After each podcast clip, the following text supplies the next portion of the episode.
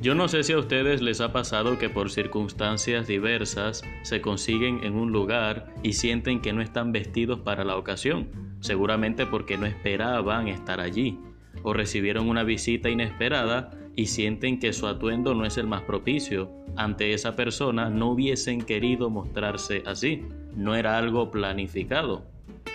Esta circunstancia se presenta en el Evangelio de hoy. En este jueves 20 de agosto el Señor nos habla de una boda bastante accidentada. Mateo 22 del 1 al 14. El hijo del rey se casa. Los invitados son llamados hasta en dos ocasiones, pero ellos no solo rechazan la invitación, sino que incluso dieron muerte a algunos mensajeros. Aquí hay una clara alusión al pueblo judío. Ya la fiesta estaba lista, el banquete dispuesto, pero nadie quiere asistir. Es allí cuando el rey decide invitar a todo el mundo. Es allí cuando el rey funda la iglesia católica, que significa universal. Su llamada no tiene límites ni hace acepción de personas. Por fin la sala se llenó de comensales, de buenos y de malos. Pero hay uno que no tiene el traje de bodas.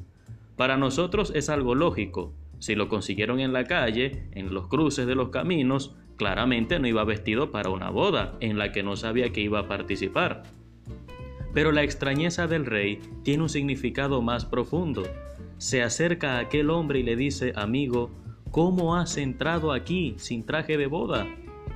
Antiguamente se sugería a los invitados que acudiesen con traje de gala y si no era posible, los que invitaban ponían a disposición trajes en la puerta para que los convidados los utilizaran antes de entrar al banquete. Aparentemente este hombre no se quiso beneficiar de esta ayuda. Dice la palabra que ante la pregunta del rey se quedó callado. La excusa de la pobreza por no tener un traje adecuado o de la ignorancia porque no sabía de la boda quedaban sin validez. No tuvo respuesta.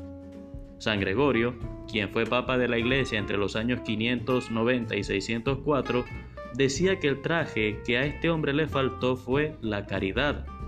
En su homilía número 38 este santo decía que cada uno de nosotros, si tiene fe en Dios, ya ha tomado parte en el banquete de bodas, ya la puerta se ha abierto, pero solamente tiene vestido nupcial aquel que custodia la gracia de la caridad.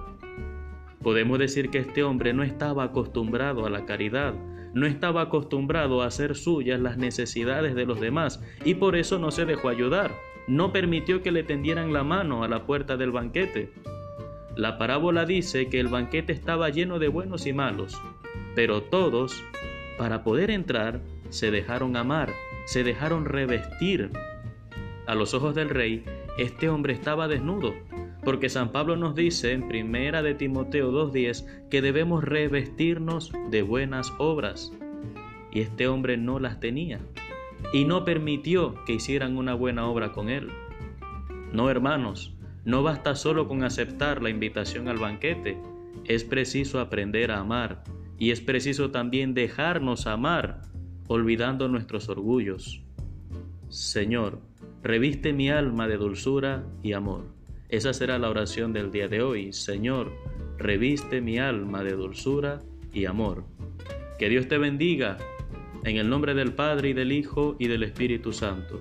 Te saluda el Padre Renzo Gotera desde la parroquia San Felipe Neri, Arquidiócesis de Maracaibo, Venezuela.